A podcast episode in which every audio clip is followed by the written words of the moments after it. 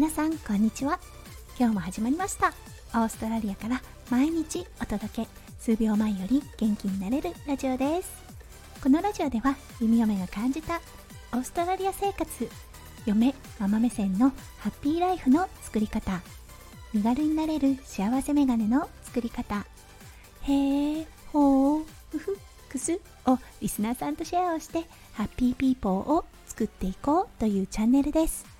パーソナリティは私弓嫁です。はい今日は12月8日水曜日ですね。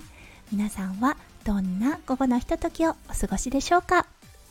お気づきになられた方いらっしゃいますでしょうか？今日実はブルーマイクロフォン社の YetiX のマイクを使ってこの収録をいたしております。配信ナンバー91慣れから一歩進む勇気。の配信の中でもお伝えしたのですが弓嫁最近収録マイクを購入しました。そして弓嫁ちょっと使い方をしっかりと理解しないでテストをしてしまいました。今日はそのお話をちょっとしてみたいと思います。それでは今日も元気に弓嫁ラジオスタートします。はいまず何があったかっていうと海外発送のマイクとアダプターがまず揃いませんでした。そちらの方は概要欄にリンクを貼っておきますのでもしご興味があったら聞いてみてください。はい。そして無事に届いたんでいざテストっていうことになりました。そう。そしたらね音声の波が出なかったんです。あれおかしいな。あもしかしたらこのマイクと iPad とスタイフちょっとあのコネクションに問題があるのかなと思ってああそっかじゃあ別の道を考えなきゃと思ったのが配信ナンバー91の内容でした。そしてその後ねちょっとねまたテストしてみたんですよ。そしたらなんとなんとはい読み読みしっかりとやらかしていました。はいじゃあまずその第一マイクから遠すぎたっていうことです。弓嫁ね。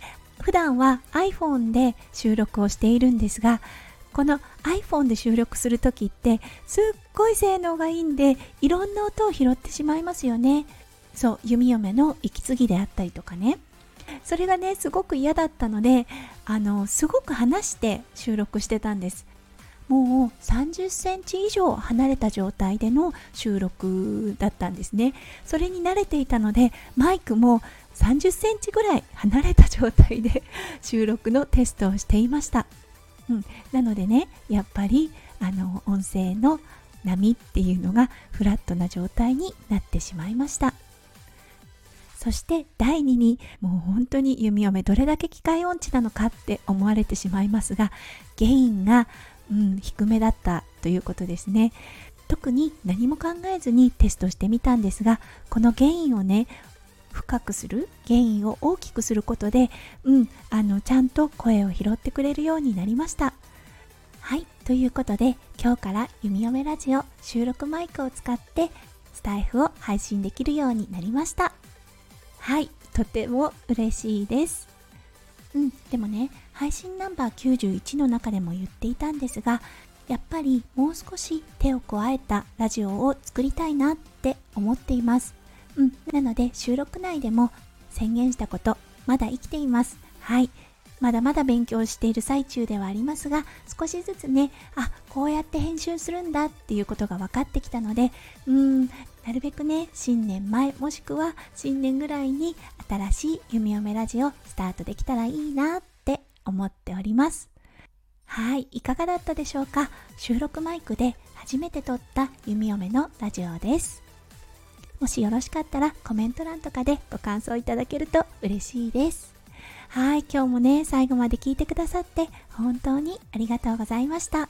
日本は今日雨みたいですね。寒い冬、そして雨。体調崩されませんよ。お体大事にしてくださいね。それではまた明日お会いしましょう。弓嫁ラジオ、弓嫁でした。じゃあね、バイバイ。